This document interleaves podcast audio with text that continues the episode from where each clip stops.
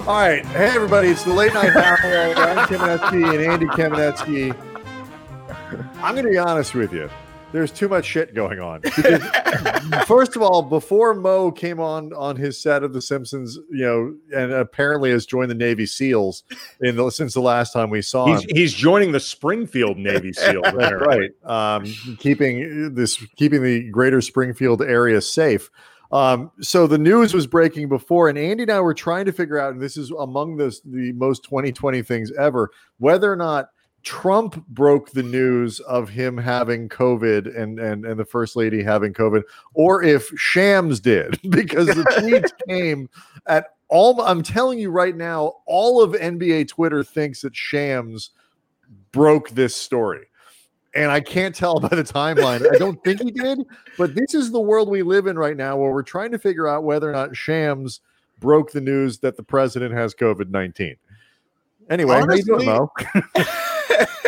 Honestly, I feel like an absolute, I feel like a schnook that I didn't just immediately tweet this out because maybe if we had beaten Shams by 10 seconds, Brian, the entire perception of us could have changed if we had just tweeted out. Because I mean, like, because Shams didn't even say like sources say or whatever. no, he just said it. That's what I'm right, saying. yeah, right. Which may which leads me to believe that Shams, and due respect to Shams, he's great at breaking news. I mean, we I think all three of us would agree he's fantastic at it. I am led to believe that since there were no sources attached to this, that Shams was just repeating what uh, the president, The president said about him and the tweeted out, first right. But he left just enough there, enough wondering, and because Shams is a newsbreaker, there's some ambiguity. Like if, if if we tweet this out, Brian, like does anybody believe for a second that you and I Well, no, managed to somehow get this? So, scoop? bef- Andy, you did once break that Trevor Ariza I did. suspension story. I I did once break a story. Yeah, Total- so I mean, Mo, that, we- totally we, on have accident. broken news before, Mo. I, I once I once broke a story about Trevor Ariza when he was with the Lakers not getting suspended, and I did it totally by accident. I was calling a league official to try to get clarification about what he could be getting suspended for, and you know, like the the flagrant rules, and everybody's mm-hmm. always confused about you know whether or not intent and like the thing intent doesn't matter. Like Right. it actually doesn't matter at all. And for some reason, none of the announcers who call these games ever seem to understand that intent has nothing to do with it. But anyway, as I'm talking with this official about this situation situation with Ariza, all of a sudden he tells me, "Well, look, Trevor's not going to get suspended. Uh, it just came down." And I'm like, "Huh." I'm like, "Is it okay for me to say something?" He's like, "Give me like 15 minutes, and then if you want to tweet this out, tweet it out. It's fine." So I broke. I may have broken the story about It the- Ariza. it was the one and only cam bomb. Perfect. it's what you know. What there are few, but the accuracy Yes, is, it was is, totally 100%. It was totally accurate. It was sourced, and it was by accident. So there is uh, just a tremendous amount of stuff to talk about um, from the NBA Finals to um, Doc Rivers going to Philadelphia, which means that Mike D'Antoni is not going to Philadelphia. To Kyrie Irving apparently is one of 13 head coaches in Brooklyn. It's just sort Oh, of this boy. very hippie style collaborative thing they've got going there. Uh, but I think the lead story we got to focus on first is what the hell happened to your mustache? Man, it sucks. I was cleaning actually like the scruff around here, right? Like the beard and things like that. And I was cleaning this area and my hand slipped. And it, you know how the razor made the sound too of like, and I was like, oh no, oh no. And it didn't clearly like rip this part off, but it just kind of shortened it here. And I'm like, okay, this is salvageable. Except I'm not nearly a professional. So uh, it turned out it wasn't salvageable. And I was like, well, it's got to go now. That's all it is. Yeah. Well, you I mean, do. look- I, I was thinking without it, you might look a little bit less like somebody uh, who would disembowel a person in an antique clawfoot bathtub. But I'm not sure actually because you got so you're kind of going with the the mohawky sort of look now too. So a little bit. I, I so I've gone to starting to give myself my own haircuts. as you can tell. um, I don't think know, it looks bad, Mo. I'm being I like it. I really don't. I it, I waffle. Sometimes I'm like, oh, I went too high, you know, with it. Normally I don't go this far up. And and other times I'm like, oh no, it works. And I mean, yeah. Mo, you know how outraged, because I told you this at the time, how outraged Brian and I were that we were not consulted on you losing the mustache. Like this, this really hurt. Well, apparently, I nobody, wasn't- apparently nobody was. I wasn't consulted. I know, but you should have um, before you went any further. You should have called one of us. That's all I'm saying. Like you should have reached out, and I mean, it hurt. That's all I'm saying is it, that it hurt. So my point is, we would tell you the truth. The hair looks good. I actually really like it. Thank you. Thank you. I, I, I'm so far I'm okay with it. Every now and then I'll bust out a hat if I start to feel self conscious. oh, no, don't do that. Eh, Own it. Own it, Mo. You know, so- else, it, you it makes you that much more aerodynamic uh, when you go on your runs, which you which you post about and they're inspirational. It hasn't improved my run since I got my haircut. Like my pace has gotten a little bit slower. I'm like, come on, man, where's the aerodynamics coming from? That's just the sadness. That's the lingering sadness Okay, that- over the, the losing the mustache. That's true. That might be it. That might be thought it. Just, thought just popped into my head really quick before we moved purely onto basketball because we were talking about you know the president of the United States and the first lady testing positive for COVID. The debates are supposed to be going on next week. Could you do something where Hunter Biden debates Don Jr.? Oh, like, like if people are looking for something, it's a terrible idea. It is a terrible It's idea. already- it, is a, it is a genuinely awful idea. These things have already been derailed and debased so far as it is. I don't even want the other debates. like, so I don't. I don't I, either. I, I, I, I purposely made a point of like, I'm out. I'm not watching the debates. I can't. I can't do it. This is too much. And like, I would get messages from my friends. Can you believe? I'm like, nope, because I I, am watching Fargo. That's it. oh God, I gotta. Wa- I, I'm two episodes behind. Please. I'm not. I'm not. I'm no. I'm not caught up. I'm. I'm a full season behind. I'm, I'm, I, yeah, so am oh, oh, I'm- okay. Because I'm. I'm ready for the new. I've got the new ones on the DVR. I just haven't watched them yet. Yeah, so I'm on season three right now, uh, and and so I'm ready. Like I'm gonna It's catch up so and great. go. That Yeah, the show better- is so great. I'm mad it took me so long to get there. I, I really loved the second season, except for Every the season's great.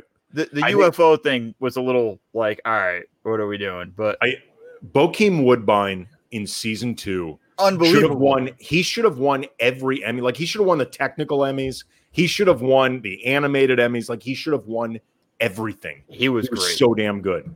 it was unreal. So I mean, man, like I, I I'm happy to have caught it, but for me, I'm like I'm not watching either debates. So if this leads to cancellations of debates, I'm all It for it. probably will. I mean, I, I think it to, actually right? is going to. And it, I mean, it's the right idea. You really should not be doing this. If Yeah, it does. It does seem uh, that they they put the timelines together, and the president did beat Shams in breaking the news of his own COVID, by just a minute. By just a minute. but not by my, much. my guess is Shams had a typo in the original tweet and had to go back and fix it, and that's how Trump was able to beat him to his own news. See, if that's the case, and, and this is something Brian and I could have told Shams a long time ago, professionalism is overrated. Get the tweet out as quick as you possibly can.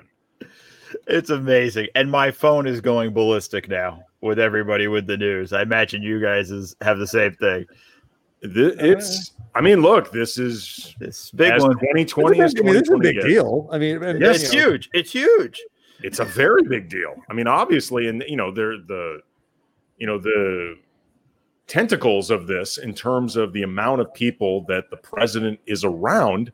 You know, this is this could potentially lead to an outbreak of sorts, at least in his immediate orbit. I mean, it, I mean- it's actually quite serious. I mean, doesn't Vice President Biden at this point have to get a test too? Because there are, uh, Pence? I would think so. yeah. I, no, I mean, but even Biden, oh, because Pat that's Biden, you're right, debate, Yeah. I would You- think he has to. you know, and has to start thinking like that would be, Well, I, man. I but th- I saw actually, and I don't remember the name of the doctor that Don Lemon was interviewing, but this is when Hope, the news that Hope Hicks um, had tested positive, and that uh, the president and the first lady, and you know, presumably other people were getting tests, and we are waiting on the results. He was actually saying that he thought Nancy Pelosi should be, you know, super quarantining Right. just between you know the people she's No. been around and her age. I mean, Nancy Pelosi is what eighty seven or something like that. I mean, I she's. don't think she's that old, but she's old. she- am I thinking of Google it. Diane? Fe- Am I thinking of Dianne Feinstein? Diane You might- Feinstein is, is that. who old, you- yeah. yeah. well, Pelosi's in her. I would think she's, She's, in her to 80. 80s. I don't, just don't think she's 87. She's 80. Exactly.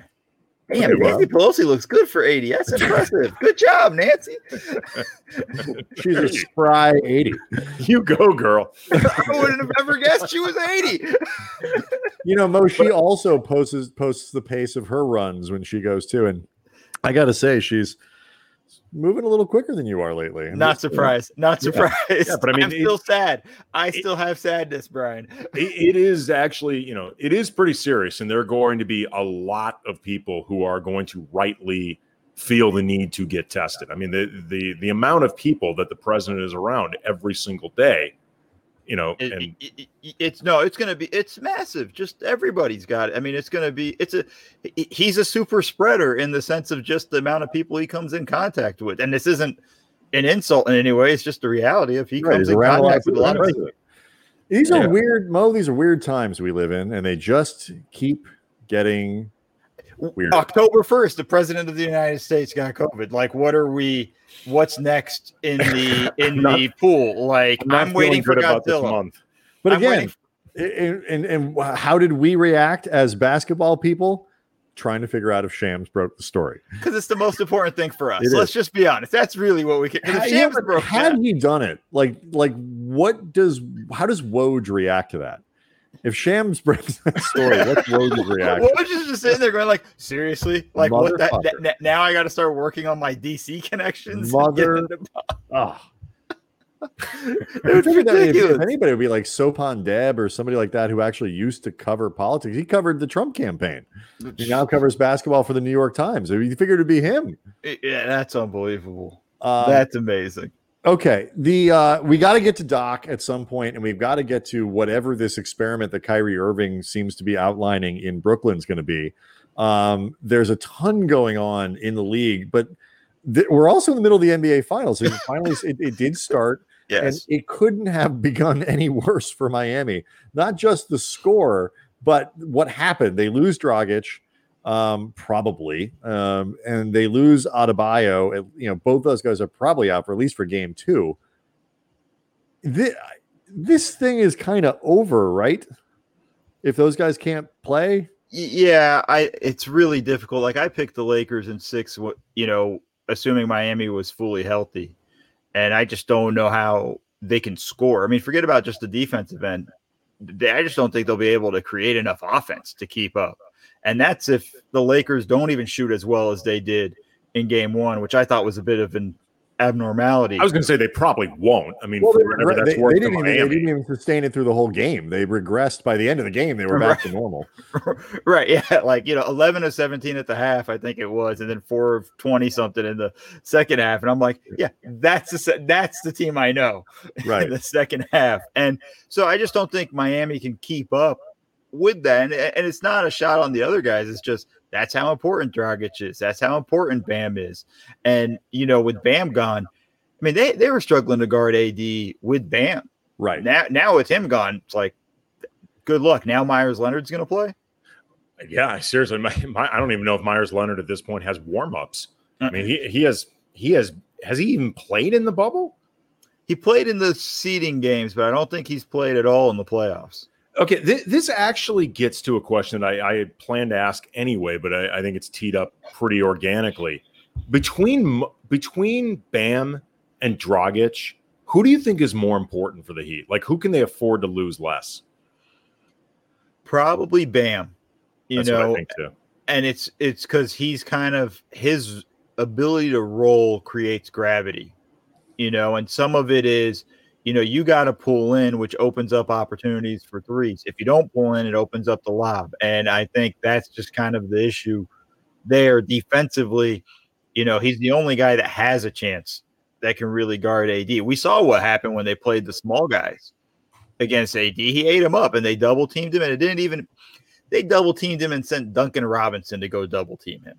Like he's not feeling that. Like that's not an effective double team for him. So, you know, I think they're just going to run into a lot of issues. I, I, for Miami, my game plan would probably just be like, I'm going zone and I'm packing the paint, and let's see if the Lakers can outshoot us for three more games.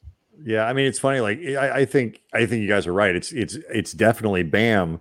Although I think Dragic has been completely overlooked in the kind of what's made Miami so good in this postseason argument. But at least they have a guy you can put on the floor who at least plays the same position in the same kind of way as Dragic does. Not as good, but like they have another point guard. They don't have another person that can pretend even to do what Bam does. I mean, that's that's part of the problem here. Like they don't have any size anyway, and now you take their size and strength away, you're left with Meyers Leonard.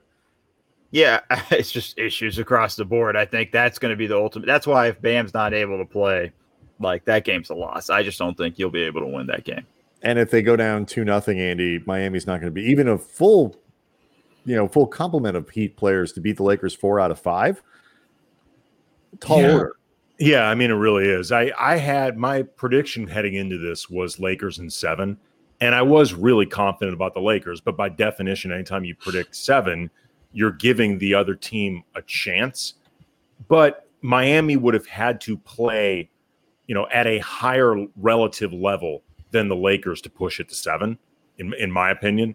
Mm-hmm. And, you know, just having to play at least one game without Bam and Dragic, which sounds like it's going to be the case. Uh, they're both officially listed as doubtful, and it's it's rare when guys go from doubtful to playing over the course of 24 hours. Um, just with, with Bam too, I also think the reason he's so important is just like that. And Brian was touching on it uh, to some degree, you know, in terms of you can replicate a little bit of what Dragic can do um, with, with playing the point guard position you know, he and he actually, I mean, Kendrick Nunn actually played pretty well uh, this yep. season. I mean, it was actually kind, it was a pretty big surprise, I think, for a lot of people that once the playoffs began, that he ended up out of the rotation. And obviously, Spo's decision worked. But with Bam, I just I just feel like you can't replicate on any level what he does. Like whether with the I mean, Miami's a pretty small team as it is like in terms of guys that matter. And right. and I don't think mm. that they're really built to try to offset that. But but I also wanted to ask you, Mo, like as somebody who's broken down a lot of film and knows schemes really well, like how would you go about tr- like strategizing this? Like if you were going to try to do something, knowing that you're playing without Bam, without Dragic, like what would be a game plan? You think? Yeah, I think you know defensively again. I think your your first strategy, and I think this was kind of their strategy even in Game One. It just backfired with how well the Lakers shot it in the first half. Was let's just protect the paint. You can't try to take away everything. You do that, you're going to give everything up. You know, you got to pick on one or two things. So let's just pack the paint. We're going to have to live with KCP's threes, Caruso, Rondo, all these threes that, that can possibly happen. Like we're going to have to live with that on on the defensive end. Offensively, I think you just kind of got to go with we got to stay with what we do. And the big thing that they do is a lot of handoffs, a lot of movement, a lot of cutting, off ball cutting. There's never really anybody kind of staying put. And they're going to have to find ways to get Duncan Robinson more than three looks. You know, that's the only thing it is. He only got three shots in game one. That's not enough. They're going to have to, he's their best shooter. They're going to have to find ways to get him those opportunities to get hot because they're going to need to be able to hit some threes.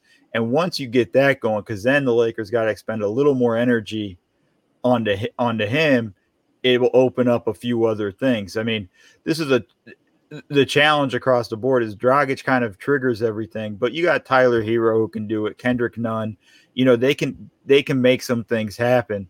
So, you know, it's going to come down to can they just it's it's hard. Like it's this is one of those things you're looking at it as Spo, and you, you guys saw the facial expression Spo was making by the end of the game. Like it was, it was tough. You know, it's a tough situation to be in, but they're gonna have they're gonna need Meyers Leonard to step in and, and all of a suddenly kind of get rolling and, and see how things get kind Yeah. of just it's it's not ideal. You know, this is who they have. It's him and Olynyk as their other bigs. And you know, Udonis Haslem hasn't played it.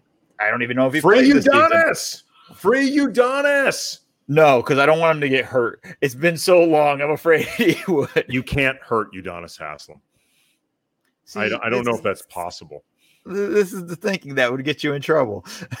Well, it'll really get Udonis in trouble, not me. Yeah, I, am more- gonna, be, I'm importantly. gonna be safe, Mo. Don't worry about it. I'm, I'm gonna be. I hope fine. so. You're my guy, Andy. I hope so. Uh, Memory's last uh, asks, "Do you see Jimmy Butler operating more as a point forward?"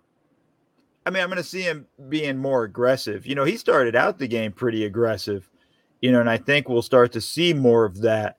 I don't know if it's going to be full point forward because, again, they got Kendrick Nunn, Tyler Herro. Like those two guys can bring the ball up and make things happen. Like, I don't see how necessarily Jimmy Butler turning into the point forward really saves them because I don't know if he's even that great of the role. He's a good aggressive player and and, Right. and attacking the rim and trying to get to the foul, I mean to the free throw line, but him operating as the point forward every possession, then I'm I think you're playing a little more trouble in that situation. you know, it just this whole thing just sucks because you know I'm not going to sit here and pretend I thought Miami was going to win the series even before it started.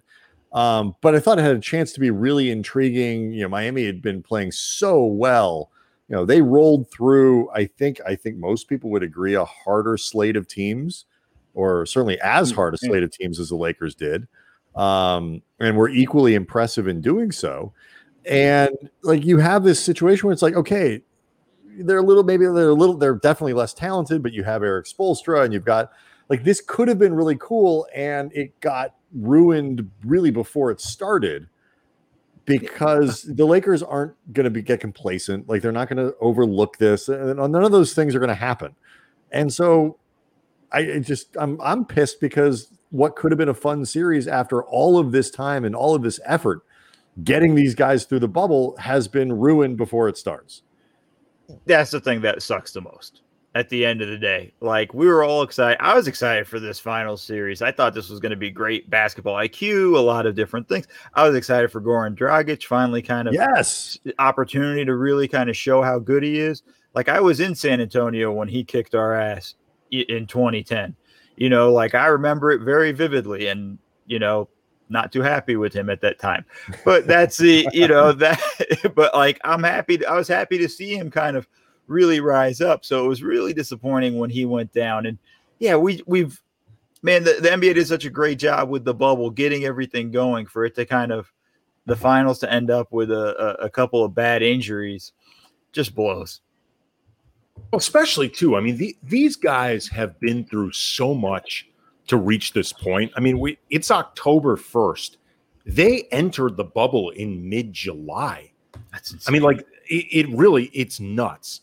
So, you know, from both the Miami and the Lakers' perspective, they want the best version of this because Yeah. my you know Miami's been through a lot to get here, and the Lakers want they want this title to feel as earned and you know as respectable as everything you know as possible.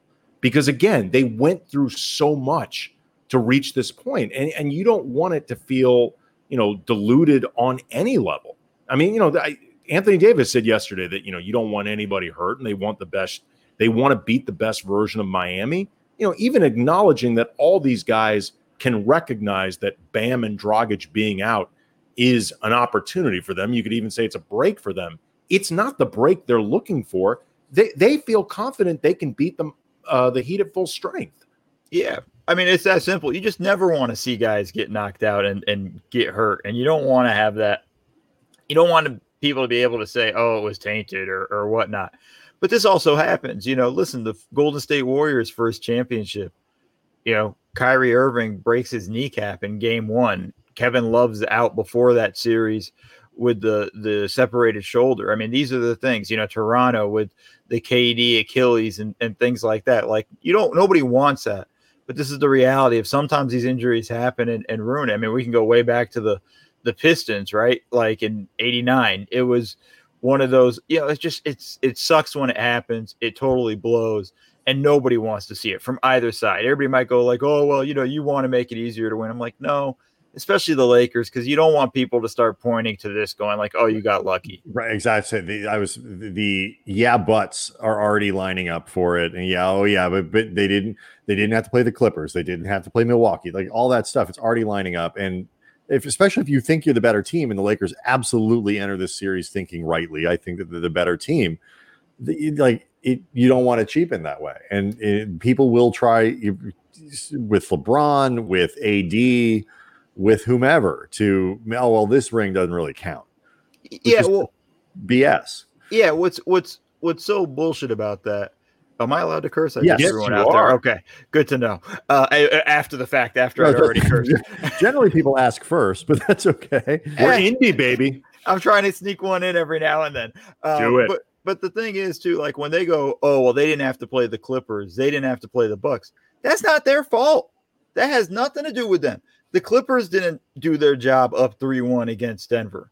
The Milwaukee Bucks blew it in the in the second round against Miami. Like what? That's not you can't put that on the the Lakers played the guys they put in front of them. You can't. Right, doesn't it also indicate maybe those teams weren't as good as like absolutely all, around, all the Clippers would have Clippers would have beaten the Lakers for sure. Well, I mean they didn't beat Denver, so like or they would have woken up. You know they they would have gelled and gotten together, and you know they they would have reacted differently had it been the Lakers, or the Lakers would have kicked their asses the same way that they kicked Denver's ass in the end. And I, I think I think Denver gave them a legitimate series. Denver, but, Andy, I mean, but I, they they beat the, the Lakers beat three teams in five, and each one of those teams yeah. was better than the last one, and they still beat each one of them in right. five.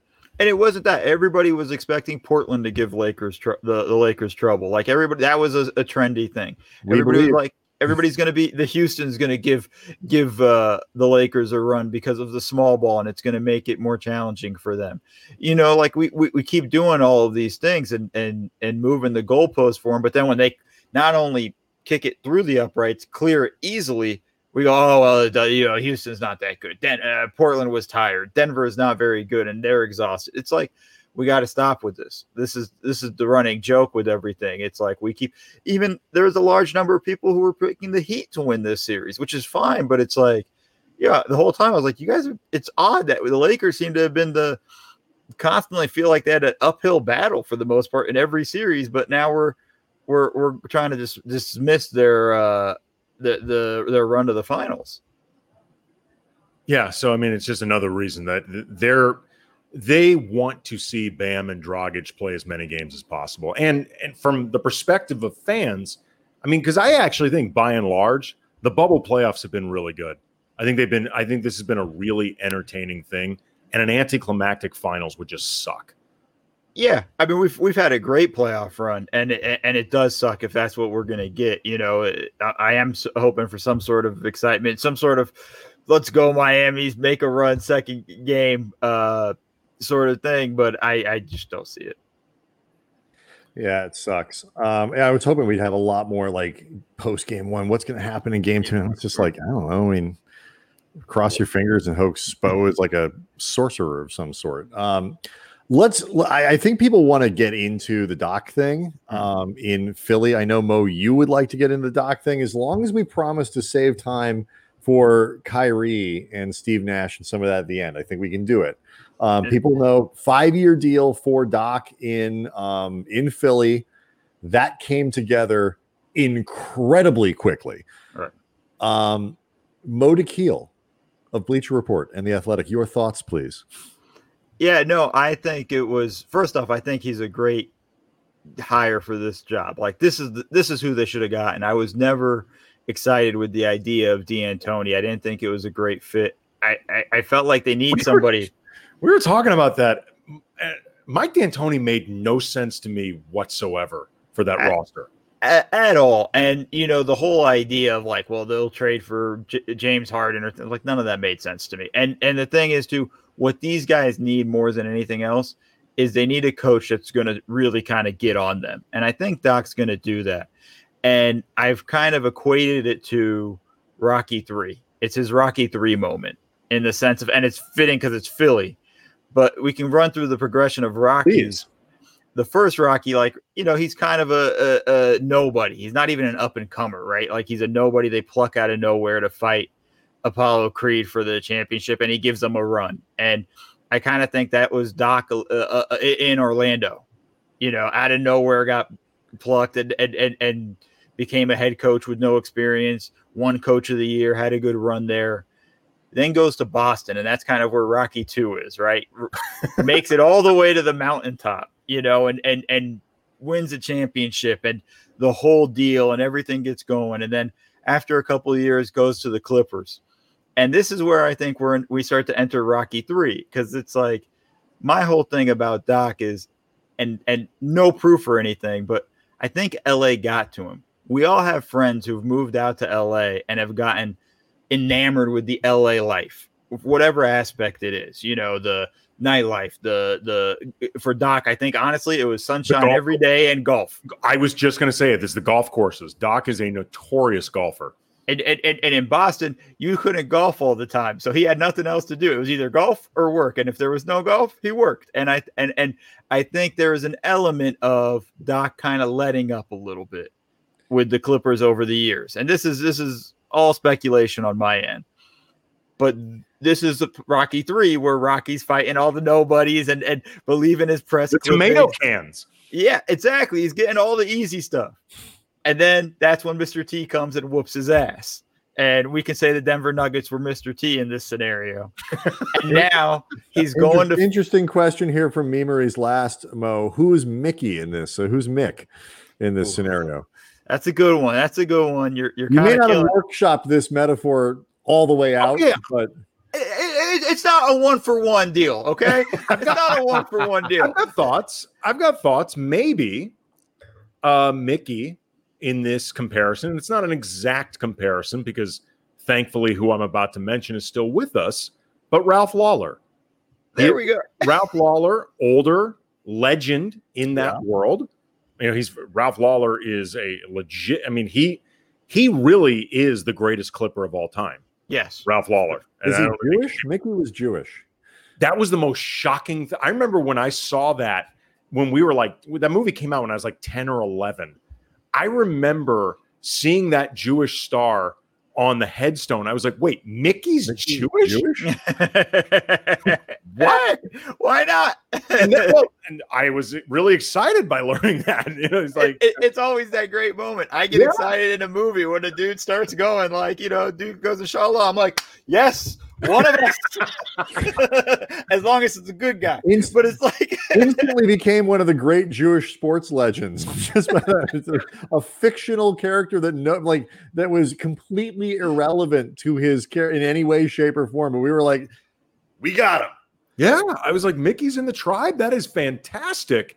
But I, I, I think Ralph Lawler, because I'm, I'm sure that Doc sought some type of perspective about what it was like, you know, rejoining the Clippers, or maybe he just went up to Ralph and said, "Hey, is it still as bad? yeah, gotten any better?" I'm sure Ralph was the barometer of of what it's been like and and what it's like now. But I think also the move to Philly is kind of the scene where you know Oh, Rocky goes to LA, starts Oh. training, montage, starts getting Oh. ready to kind of show everybody because there's, there was a lot of talk all of a sudden when he got fired about how Doc's overrated. You know, it might be Doc kind of coming back here a little bit. So now, you know, you got to watch out, Philly. Okay, let me let me throw this one at you because this is my concern. Because I, I think we all can agree, like Doc Rivers is not a guy you associate with a particular style. He's not like Doc Rivers is a you know leader of men. Like this is what he and like I I couldn't even begin to tell you like what is Doc Rivers' coaching philosophy on either side of the ball. I don't know. Um, I'm not sure there really is a concrete answer to that question.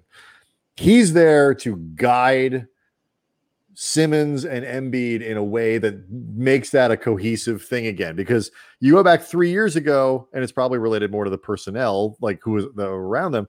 Those two guys were unstoppable on the floor together. This year, they were basically even in terms of like a, a net rating. The two of those guys together. What if this is a little bit more like a Rocky Balboa type situation, or Rocky Five? It would really be Rocky Five, right? No, yeah, five, where he trains In Siberia, Tommy- Tommy where Gunn. Tommy Gunn. not Tommy Gunn. yeah, Yeah, Rocky Five. That's Rocky Rocky Five. Okay, I'm a little worried about that, like, because that's a terrible film.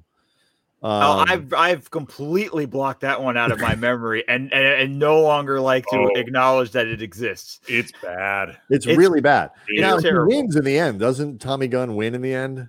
I He think. wins the belt, but then because he's not getting the proper, it's actually a very KD type thing. He wins the belt, but is not getting the respect as the greatest fighter of all time, and actually goes into a street fight Street with fight. Balboa, and I believe loses. he does lose, and then the fake Don King tells Rocky, "Don't touch me, I'll sue you."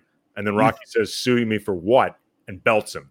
right. Oh, Well, I'm- I'm- I'm- I'm- okay, so I guess in this scenario, Philly wins a title, but it breaks up really fast after that, which they would take. But you understand what I'm getting at? Like, I It, it, he- can go he's bad. being brought there to to work, make this these two guys work together One uh, and make this relationship work. And some of it's out of his control because a lot of it depends on the personnel that's around him, and that that is a team with some massive structural problems.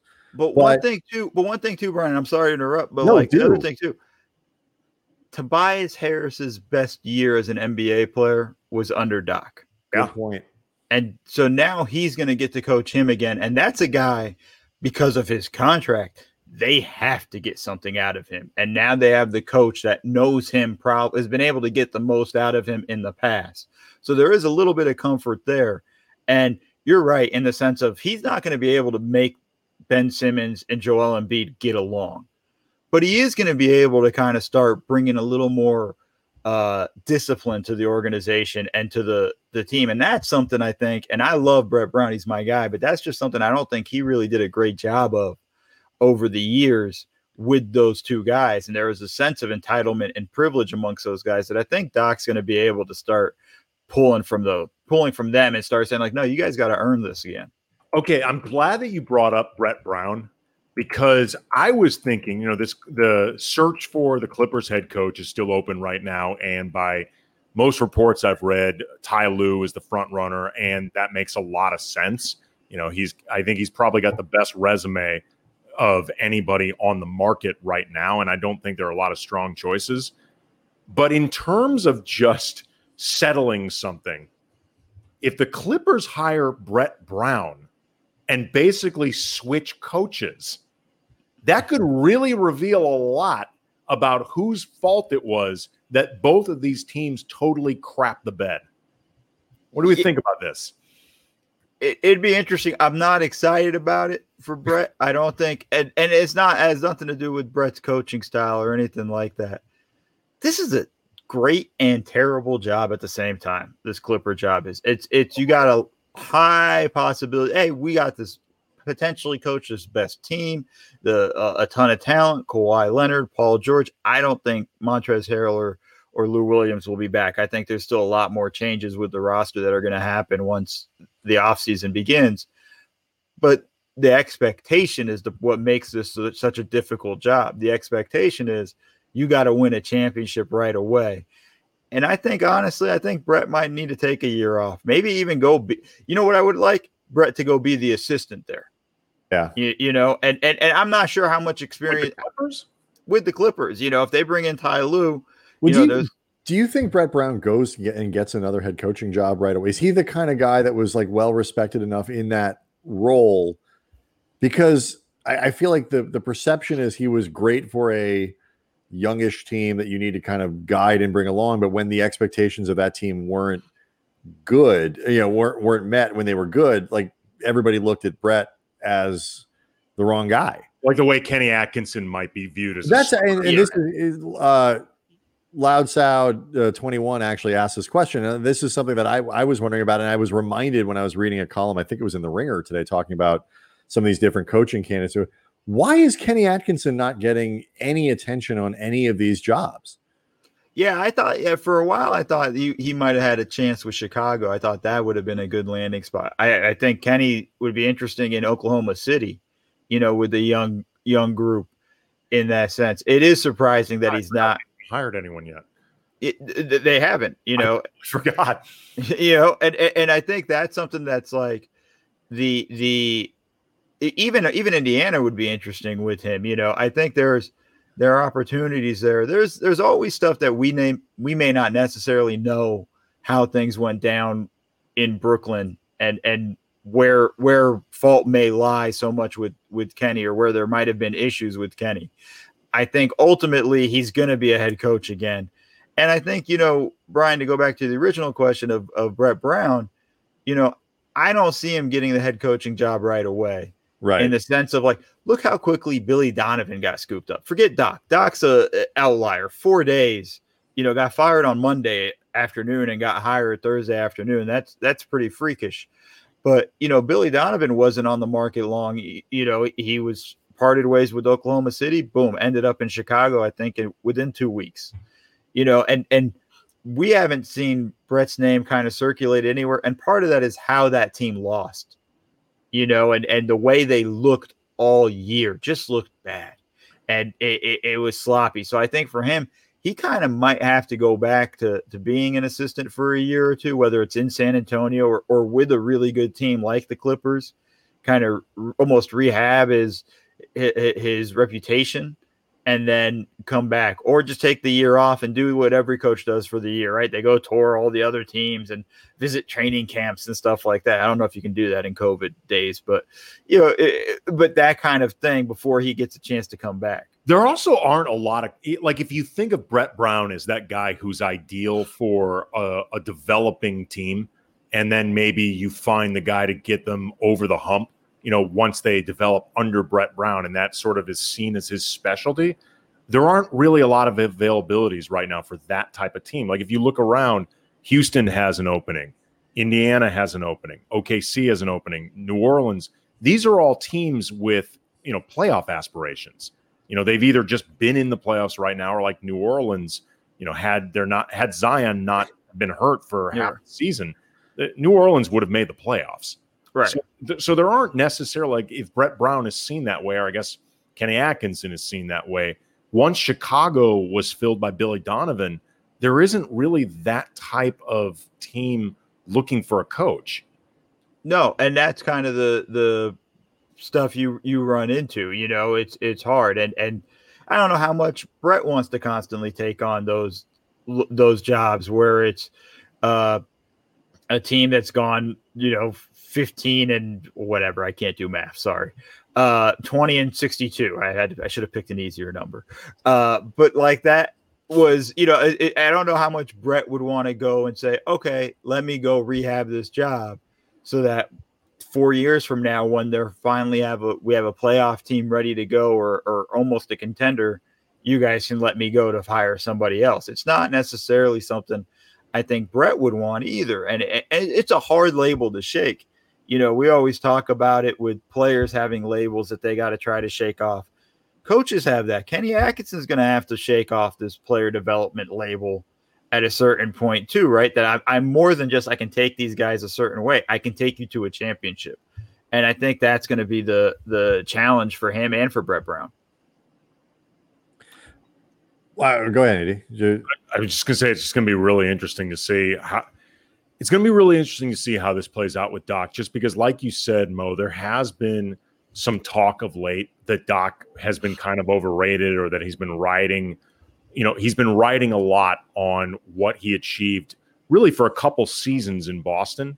And it was interesting. Like, uh, I think it was Dave Schilling I, I saw put out, you know, a series of tweets about how he's, you know, Doc is a great coach and that he has a lot of respect for Doc. But the reality is, they only won three playoff series in seven, I think it was seven years coaching right. that team. And then I started uh, looking at the coaching records for these guys. And what was really interesting is Vinny Del Negro, the last two years he was with the Clippers, where they actually played pretty well. And, you know, he was seen as a guy that couldn't get them over the hump. But the only reason you cared is because they actually were moving in a good direction. If you, his last two seasons, he actually had a slightly higher winning percentage than Doc. And their playoff records were both losing. And there wasn't necessarily that much of a difference between Vinny Del Negro in those two years where you really something could be expected of him. Right. and the time Doc was there. And and my point isn't that Vinny Del Negro is a better coach or as good as Doc. That I don't I don't actually think that's the case, but Right. it, it does underscore how little progress the Clippers actually made beyond just no longer being seen as a doormat in the NBA. it's not even that. They had they also had a whole turnover right? It was a whole different team too in that span. You know doc got to coach the team that vinny coached. And i used to tell people you know that he never taken it further than vinny. You know, you know he got to the second round and got knocked out and that was it. And you know then they had the turnover and now this year is the the next year they made it to the second round it's it's not a uh uh it's not it's not like he it's not a Steve Kerr taking Sure. over for Mark Jackson situation, which is what some people expected. But like, know? well, in your experience though, how like you know the Clippers, obviously big disappointment. They lost. You know the Sixers, obviously big disappointment. They lost. How much of these things are related to the coach? Like, how much does a coach make a difference in this in in these equations? Um, I mean, I, I know it can be a hard thing to quantify, um, but like you know, is Doc Rivers qu- like way quantifiably better in terms of he gives you an extra five or ten wins a year more than Vinny Del Negro, or is it like the uh, what what makes these guys who are supposedly that good that good? I think the ultimate thing is the command of the locker room. You know, and that's something that Doc had from day one. And some of that Mhm. was the respect from having won it in Boston. I think him coming to Boston, you know, was he was still relatively young and, and not too far from his career and stuff, but was able to relate with at the time Paul Pierce and, and Antoine Walker, right? I'm not sure if Walker was there or not at the time, but when Doc first got there. But like, you know, it, it, it took a level of, you know, he was able to come in with that kind of experience and having been through it in Orlando already Right. and things like that. And, you know, it's not a shot at Vinny. It's just, you know, I was there. You know, Vinny just never fully had the the whole locker room. And Doc learned it too. When he came to the Clippers, you know, his expectation was you guys and I and he's he's kind of said it when I was there because I was there for Doc's first year, was like, you guys just didn't know how to win. That's why you didn't get it done. And in my head, I was just like, oh, you just don't know the problems yet. You know, and and and he learned that, oh wow, this locker room is a mess. You know, and, and and there's a lot of clicks and there's a lot of issues there. And that's something that he had, you know, that Doc had to figure out. And it's like, oh, it wasn't just the co- it wasn't just coaching, you know, and it wasn't that oh, Vi- Doc's a better coach than Vinny. There's no question, but it's a situation where you know, there's so many things that go into it, and I think that's kind of why, you know, and I'm gonna I'm gonna take us into the next subject, the whole Oh. Kyrie Irving comments. look who Dude, thinks they're dude. hosting the late night happy hour now. You know, every now and then, and you just know, gotta- and you know what, and you know what, I, I just texted Andy. I was like, let's use this to seg to the Nets. I know, I know these and like, it's Mo. get out of our heads, Mo Dakhil. I'm with you guys. I'm with you guys. We're family. That's it. We're family. Love it. Love it. you know, but like that's kind the of the third stu- Kamenetzky brother, Mo Dakhil. Yes, Mocha. I left it blank. I just put Mo blank. That's why I was hoping to get the I think we can name. actually amend that. there we go. um, but yeah, you know the the quotes from Kyrie today, and I uh, I imagine you guys will read them. But that stuff was just kind of asinine. it just didn't make sense to me. I under, kind of understood the, the what he was trying to say, but it was just like you know him and KD trying to say it's going to be a collaborative effort. Yes, it's going to be a collaborative effort. Guess what? Every coaching job's a collaborative effort. You know, no, you know, all the way down to Pop, who I think's the greatest coach of all time. You know, confers, talks with his guys. What play did you like? What did, what did you like? What did you see? What do you what are they doing that you think is you know why did they do this? Why did they hurt us? Where where are we struggling? You know, and things like that. That's a normal collaborative thing. But at the end of the day, when it's timeout, game on the line, and the coach has got to draw something up, if Steve Nash is handing the clipboard to Kevin Durant in a playoff game, that's a problem. Yes. E- Even if it's his day to be the coach, Mo. Like yeah, like I don't know the like the designation. day. Like if it's a Wednesday and that's KD's day. Well, like, what, what if it's what, what if it's you got to give Caris a day here and there? I mean, an up and coming young guy. I mean, he's a good player. You want to keep him happy. only coach seven days this entire upcoming season. I Like- mean, it- well, I'm just curious. Are they going to have a conch?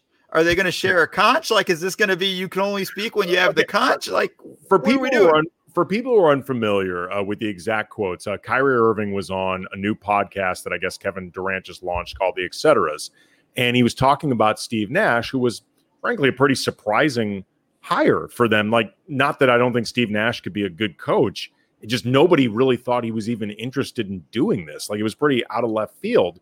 But he had said, "quote I don't really see us as having a head coach. KD could be a head coach. I could be a head coach some days." And uh, Durant followed it up by saying it was a collaborative effort and that Jacque Vaughn could be someone that fills in. And further from that, Irving said, We always heard and saw how Nash was as a player, but also when you get to know him as a person, you understand why he can coexist with us. We don't need someone to come in with their coaching philosophy, change everything we're doing, change up the wheel, and we're going to start running on the first day of practice. No, I want somebody that's going to understand that I'm a human being first, I serve my community first, and Yeah. then basketball is something I come and do every day because I love. That's no disrespect to Kenny or any of the coaches I played for. It's just Steve coming in this moment and following up with putting us together a great coaching core that was going to make us more successful. The word that stuck out to me more than anything was coexist. Because coexisting is generally speaking something where there is a degree of negativity to that relationship. Like coexisting is not typically the word people use for a positive relationship. That- And maybe that's just the wrong I just word. like, the part that the, the part that stuck out to me was the part of like I mean a person who understands that I'm the, I'm a human being first. Some of this it's like okay, I, I get. I mean, oh yes, you are, but like that sounds like Kyrie Kyrieing, um, which makes him a very hard guy to coach. I don't think there's any question about that. yeah, no, this is a headache. If you're a coach, this is a difficult situation. I listen. I understand the desire, the desire from Kyrie of I'm a human being. I'm not just a basketball player, and that's hundred percent fair. And I get that, and that's perfectly fine. And that's what I when I was working in the league, you know, people used to come up to me at you know parties or whatever, going like, "What's Blake Griffin like?" I said, "He's a normal person. He has good days and bad days. You know, what's CP like?" He has good days and he's just like us, guys. It's it's that simple. And that, and that's kind of what these guys want to be respected as. What's Kyrie, Dave Dufour like? oh no, he's absolutely nuts. He's a psycho. um, What's a good day for Dave Dufour? any day he gets to work with wood. Um, Really? What's it No, he does post a lot of pictures of like furniture making and stuff. he he just did a whole table that Yeah. and stuff. Either that or work on his van. Um, and yeah, for all the van jokes we've made in the past Ooh. about me, he actually has one. Uh, yeah, say Dave Dufour driving around a van would be intimidating as shit. Like that, that's an unsettling image. yes, Because it is. Dave is an intimidating look. He's a great guy, but he's an intimidating looking guy to begin with. Dave Dufour in a van, like, would scare the living shit out of me. I'm not gonna lie. But but to But back like, to the wait, hold on, Andy. Do you mean in a way like if he asks you to put a couch in there, you make him go in first as opposed to you carry it? No, first That of was all, the big mistake that, that, that they made in Silence of the Lambs. Like if somebody like even if you feel like you need to help out, they go in first. Like, well, Dave Dufour can't pull that off. He can't pull that move off because he's big enough. He can lift the couch by himself. Like that's where you know it's a scam. Dave Dufour is like a horse. That guy can pick up a couch and just throw it into the van.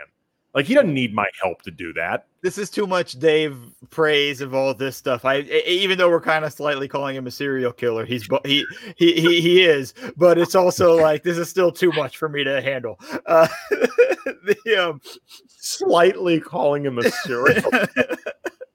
mild implication. Every once in a while, like because you know, people know by now we you know we, we like to tweet out stuff during the show and this and that. That that was a very inside baseball Dave Dufour specific tweet that we just put out. But I think he'll appreciate it. he'll enjoy it. Um, but the the Kyrie stuff, it's like, look, you know, that's the thing we're talking about. Uh, When a coach comes in, it's commanding the locker room. It's showing calmness. It's showing that like this is our leader. These guys are going to be the leaders on the court, but they got to trust the guy on the sidelines. who's drawn up the game plans and things like that. Like, here's the honest thing is I don't think they understand how much goes into coaching. You know, and I don't mean that as a shot. They've been through it. They've been coached. But in the same way as, you know, I when I worked as a video room guy, some of these guys didn't know necessarily what I did. You know, they just thought I hit a couple of buttons and boom, that was it. And I was gone out, out, out of the office. Porn. yeah, and I was out of the office by noon, you know, or whatever. But like they didn't understand some some of the, that I was there and I've slept at the office some nights or things like that and grinded. Like it wasn't just kind of as simple as they thought. And I think they have a very simplistic view as to the importance of coaching, and they're looking at it at just the four of them. You know, the, the I mean, just looking at it as KD and Kyrie and and Steve Nash, and to a degree, you know, they threw. It was nice that KD threw in Jacque Vaughn, but like I almost feel like Jock's going to have to do the whole group project by himself. Um, the the the thing is, they're not looking at their other teammates. Right. Right. Like, how is Caris LeVert going to look at it in a situation when these guys are yelling at him and he's not the one that blew the coverage. You know, how is Spencer Dinwiddie going to handle it? How are the two of them going to handle it when they argue with each other? Because teammates do. It's going to happen. The two of them are going to argue. How are they going to handle it? I mean, I don't, I don't know either one of these. I, I've had very little contact with with KD or Kyrie over the years, and I don't claim to know the guys that I do cover in any meaningful way. It'd be incredibly arrogant on my part to to to talk about it like that. But just looking at it on the surface, like these do not seem like two easy guys to coach, particularly in combination with each other. Like I like I just it's not. It can't possibly you based on what we know just of KD and how he reacts to stuff and you know, the way Kyrie reacts to stuff and he's an interesting guy. I think you know he had some. He was he was correct in a lot of his messaging about some of the stuff around the bubble, and he had a lot of you know really valid things to say. None of that means that he's an easy guy to actually coach when it gets down to playing basketball. No, that's what's that's what's made it so odd when the two of them paired up. I was just like, oh wow, this is going to be interesting. You know, in those quotes or, or, or, somewhere I heard, you know, Kyrie's talking about, yeah, well, we're going to run the one three pick and roll. I'm like, uh, KD doesn't set screens. You're going to run a three one pick and roll because you're going to be the one setting the screen. I hope you know that, Kyrie, because that's what happened in Golden State. Like, you know, and, and Curry had no problem setting screens. Are we going to have an argument between the two of them of who's setting screens for who? Like, what's, you know, simple stuff.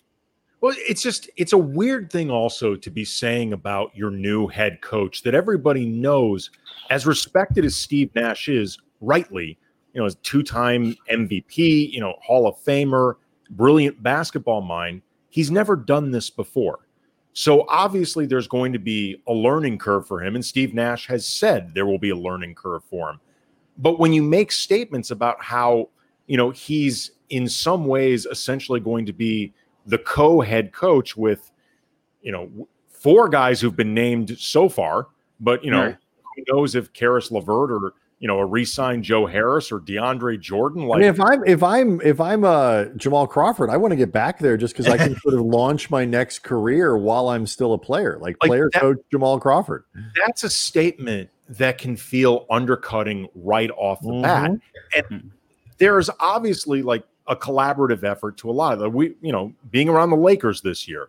Frank Vogel has been very open about getting LeBron and Anthony Davis's feedback on a lot of things. Rajon Rondo is somebody whose feedback matters, and that leadership style in terms of collaboration has extended from LeBron down towards the rest of the roster. They he's made a point of giving all of these guys voice in that locker room and and a presence that actually matters.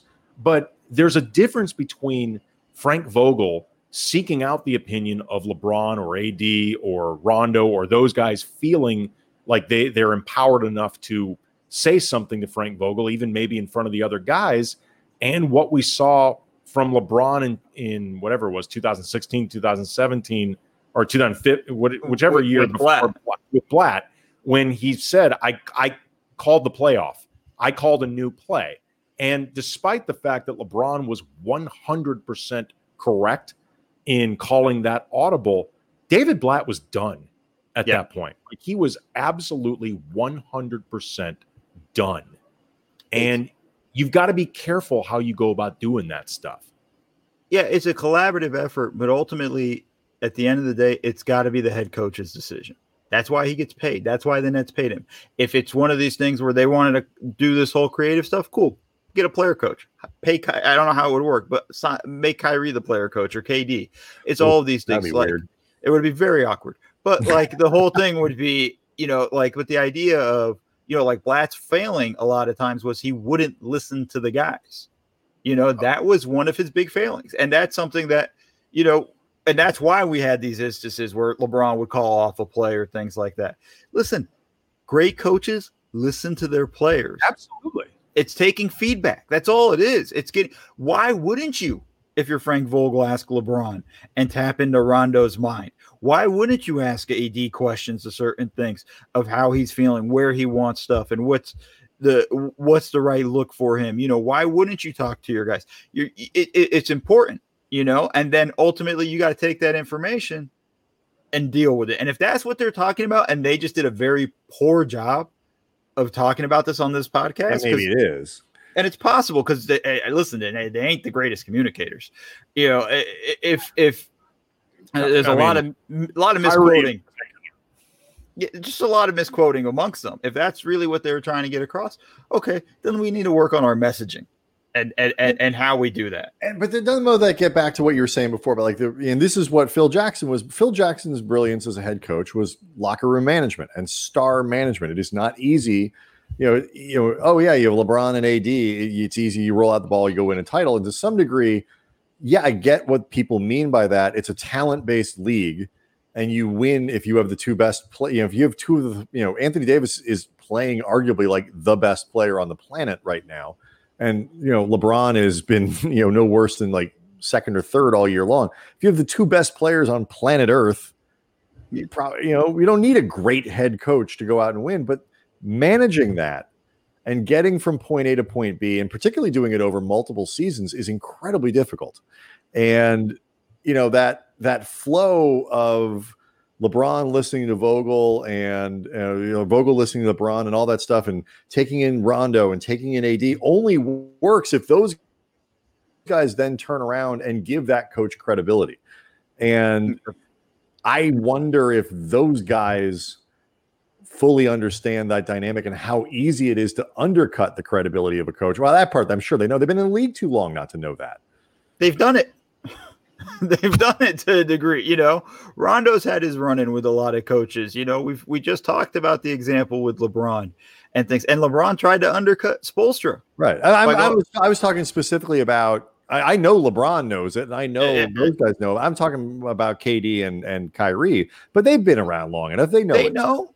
Uh, Kyrie was there for LeBron. He knows. There's no way he doesn't. You know, and I'm sure he had questions with about Brad Stevens when he was in Boston. You know, it's it's it's not a, a surprise in that sense. So, you know, I just I I bet they their intent wasn't to undercut Nash, but in the way they did all of this, Mhm. it, it it does and it cuts him out before he even gets into it it's hey it's not even like hey we're gonna help him it's no no we're just gonna coach sometimes you know it wasn't even that. It was just hey no we're gonna help him. We know he's new to coaching. We're gonna work we're we're, we're excited to help him with the learning curve. That's something that's perfectly fine to say as a as in that situation but to come out and go like oh one day i'm gonna coach and and, and it's maybe not literal but like it's just it's a, it's a very millennial sort of construction to like the sort of a, a hierarchy less you see it i mean? It's not uncommon in work environments now much more collaborative people working together less about titles more about empowerment of everybody having a voice and all that stuff and it's not necessarily bad. If you are and again this is all it's like day one so it will not evolve in this thing where like steve nash isn't really the head coach and like there are 12 right. right. But it, it, it, I I can't imagine Nash heard this interview and was like, "Sweet, You're right. this is, this is exactly what I, I want also- to hear." that word, and again, this might just be a bad word choice on Kyrie's point, and Kyrie is a legitimately weird dude who I don't think often thinks through the things that he says. I mean, he I think he it's like he's focus grouping the stuff he's saying in real time. But the coexist thing was weird because like there is a presumption with the idea of coexistence that everybody's just sort of making this work because they have to Right. as opposed to it works because it works And you know, he had even said before, I, I didn't read this part of it, but he had said, I want to give a shout out to Kenny Atkinson. Some people came out and said Kai and KD got Kenny fired. Look, that was completely false. Listen, Kenny was great for the group that he served. And I was very appreciative of what he was giving us throughout the season when we were playing. And then he said, We always heard how and saw how great Nash was a player, but also when you get to know him as a person, you understand why he can coexist with us. Th- that's saying Kenny Atkinson, maybe we couldn't, didn't right, get couldn't coexist with him. Right. Right. Maybe we didn't get him fired, like we didn't march into Sean Marks's office and say he's got to go.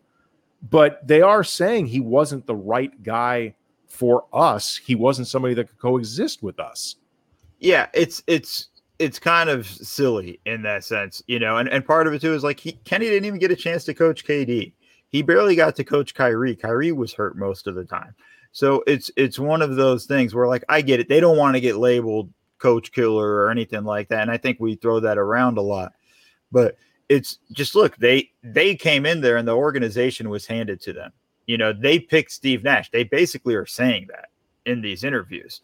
You know, it, it's those are the situations that are in on them. So they have also some skin in the game of this has to be successful. Nash has to succeed. And again, it just comes down to like how it operates. Let me just be honest with you though. I'm going to tune into every Brooklyn Nets game I can. This is going to be fascinating. I want to see who's coaching that night. Yeah, it's going to be fascinating. I want to. I hope to have a conch on the sidelines. You might. You might get a night. You might get a night, Mo. It could be Mo Dakhil night. Oh, they ain't ready for me. All right, hey, before we let you go, real quick. Um, Can you coexist with them, Mo? I can coexist with just about anybody. That's right. Coexist Um, with you don't just become the third Kamenetzky brother without being able to blend in well with any group. Yeah. Um, real before before we go, on, like Adam Silver spoke yesterday, talked a little bit about like next season's going to be all janky and weird. Um, what do you think happens? Like, because they they have to. Cle- the NBA clearly doesn't want to be operating right now. Like, this is mm-hmm. not when Adam Silver came out and said it. We don't want to be a summer sport. We don't like it's it's not good for anybody. So they got to get themselves back on the schedule. There's a zero percent chance I think that players agree to be in a bubble next year. They're trying to put things off until fans can get back in the building, which, as we learned today, could be hard given that like you know the president has COVID and like we're worried about the fall bringing it back in Wisconsin. They're starting, you know, We cases saw are rising. the bubble. Has been incredibly successful. Right, but which you can't, you can't do it all my year. It speaks to what it takes to have this type of success. Correct. And so, you know, what what do you think happens next year? Like, how do they get this thing back into a, a place where the finals are even in July or August as opposed to September, October?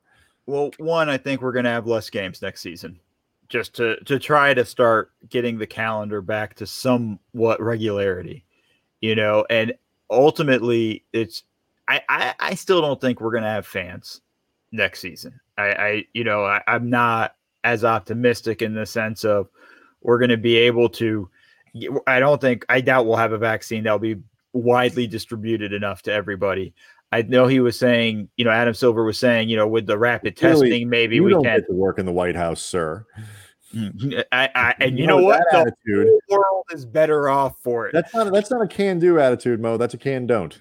You know what? The, nobody should want me in the White House. Right. Are you a pelican or a pelicant? You've already said you can't. I mean, look at the way you've just been. I don't know, eh, eliminating yourself from different possibilities. You've already said that you can't coach the Nets. You're saying you shouldn't be in the White House. Like you're Mo Dakhil, damn it. You can do all these things. this is how we ended up with uh, the the president we have now. Everybody just thought they could do the job. thinks anybody can do the job, not realizing all the work that goes into it. Kyrie just- thinks he but, can like, think coach. how awesome it would be like years from now when you have a repeat of like the Spoelstra thing versus Vogel. It's like because that was one of the big things, like two guys who you know rose from the video room to become head coaches. Like that's even better. Like, and so you need like another guy who was once a video coordinator to be uh, running against you. right. Well, it would seat in the White House. me and Steve Jones going after each other. Me and Steve Jones Jr. going after competing uh, on the campaign trail. I'm telling you right now, I don't even know your platform. You have my vote. Yep. There we go. That's what I'm talking about. Steve Jones never been on this show. There we go. Well, you guys should fix that. He's great. Um, the uh, Oh, it could it could affect my We vote. Google Steve Jones. um, the uh, uh, again, I'm not good at campaigning, um, but I think what we're gonna see is without fans. In, I don't think we'll have fans, but I think we might start to see like mini bubble pods. You know, kind of like okay, one month pod, play a bunch of games for for in, That's in, in different areas, right? So it's going to be multiple pods going off at the same time. It's going to be weird. Like everybody should buckle up. It's going to be very awkward and and and and and weird. And we'll figure. Maybe it is World Cup style time. I don't know. Uh, it- it's who knows how how they want to do it, but it's open yourselves to the possibility of next season could be really strange. Sector Cruz says there will be five Laker girls socially distant Yeah, This but- living it now. one on each corner and then one at half court. Oh, God, it's depressing. I mean, it, as long as long as Red Panda can still perform, and, and the quick. Okay, before we go, Mo, because you've been you've been around a lot of NBA, and I'm sure you've spoken to people who know things much more than even people like Brian and I have been around the league. Do you know how the quick change duo does their does quick that- change? how do they do that? Do you have any idea how they do it? We had Lana Berry on last night, and we we we couldn't figure it out, and we just we we need. How do they do that? quick change people for people who are not aware they're a halftime uh, duo a man and a woman and the woman and the man too correct they they they It's close. Not as much but- as the woman does. mostly like they've got these uh sheets set up Like a big shower. It's like almost like the shower scene, a shower curtain scene in the Karate Kid. They put them inside. They shake the shower curtain and they Yes. pull it down, and she's wearing something totally different. it's amazing it's amazing i can't figure out how she does this I you know, uh, do they tell you that like once you get an NBA job, like there's like they give you the keys to the facility and like you meet the uh, the staff, and then they tell you how Quick Change does it. it's in the handbook we get at the start of each season of, of of the rules and things like that, but I cannot divulge Oh, lucky bastard mo how they do it. Why you sleep so well you don't have these things keeping you up at night I sleep like a rock. it's amazing it really is amazing it's, it's stunning. It's sorcery, is what it is. Like honestly, in years years ago, you know, not even that long ago, they would have been burned, Oh, wait, this is this is this is and, what we and, do. and quite frankly, with cause. I think I think This- it was a is- smart move. This is what we do next time we're allowed to have people in stadiums. We record from several different angles. oh Where are the second spectrum people on this? I- I- oh, the second spectrum people got to have the stats. You know, how quick is she? You This know, act- does- is a great idea to pitch to second spectrum. Like, it has all the side. Thi- I mean- this would blow up the internet. How come we don't have stats on Red Panda? Right, With all the the second analytics Red spectrum. Panda. Yeah, like what? How high does the ball go? You know, like what's her what's her uh shot probability when it's the, this the- angle? the analytics on Slottick when he does that handstand. Are we? Is he going to age out of the NBA? Like, did we? Is is is is he going to be like the mascot equivalent of Vince Carter, where we never really get to see him finish his career? Because that guy was pretty old when when he was still doing it. A I man mean- can only do handstands on chairs thirty or forty feet off the floor for so long. Is there a junior along the way? Is there a maybe these the family sort of uh secrets that are going to get passed down? Hmm. Listen, I'm always been partial to the Chihuahua. Anyways, I've always I been love partial to the dogs. Chihuahua. That Chihuahua i- who rides the basketball i- Yeah. is just amazing. That's I mean- it's adorable. We're yeah, so you know, um, that's my favorite. And there's no trickery. I don't feel like I've been deceived. I don't. I don't feel any intensity with with Red Good Panda. honest entertainment, mode That's all I need. Sometimes, sometimes I just want to relax and watch a dog. that dog is so damn cute. it's an unbelievably cute dog. It really is, and it I feel like that could go on your on your on your tombstone, Mo. Sometimes he here lies Mo Dakhil, a man who just sometimes wanted to watch a dog. Just wanted to watch a dog. That's all. Oh man, this is great as always, dude. All right, well, Thank how you. many of you? Are, Mo Dakhil of Bleacher Report and the Athletic, and which where are you? Like you appear on. I'm I I really appreciate that you you coming on tonight because there has been nobody who's been working more, particularly in audio during the NBA playoffs than Mo Keel. So, like, what? Are you, where have you been? What have you been recording like in the last hour and a half?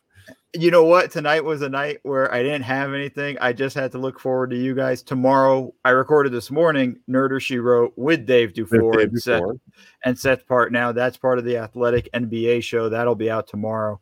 I did record Point. I was the host of Point of Contention, the uh, the Thursday show on the NBA show. Uh, I filled in for Zach Harper on that one. And that was a lot of fun. So I got to mess around with Ethan Strauss and uh, James Edwards III. So it was a lot of fun. Um, and listen, I, I, I try to do as much as I can. If I got time, I'm, I'm going to try to do a pod. Well, As always, man, we we have fun and we appreciate it, man. Thank you very, very much. Anytime I can come on with you guys, I'm always happy to. Like I we, said, are, man, we are we are a lot of fun. you uh, are. Tomorrow night is uh, game two of Palooza. Andy, is the plan to come on a little early? I think is the plan. We're, We're gonna, come on around nine thirty or so, Yeah, give or take. Uh, and then uh, Vinny Vinny Bonsignore, who covers the Raiders for the Las Vegas Courier Journal Enterprise Press uh, newspaper in Las Vegas, is going to join us to do a little NFL, get us ready for the Raiders, and talk about uh, our friend Jon Gruden. He also Uh, knows the Rams really well. yeah, he and covered knows the Rams. in use, by the way, to work for the Lakers. Yes. So we're actually going to talk to them a little bit about the good old days because I That's think right. Uh, Monday, Josiah Johnson. Tuesday, Harrison Sanford. Uh, and Andy great co-host on uh, behind in the green room. behind, in, inside the green, Inside the green- behind, behind, always- behind the green door. I always accidentally call his podcast behind the green door. yes, That's a port. it is He, he can clear all of that up on Tuesday. a rather legendary porn film, I should say. Marilyn Chambers. Keeping Yes. It real. That's We- not podcast. That's No, it's what not. Thursday, um, Marilyn Chambers, and then Friday. all right, we'll see everybody next time. Thanks. You guys. Dr. Niederland.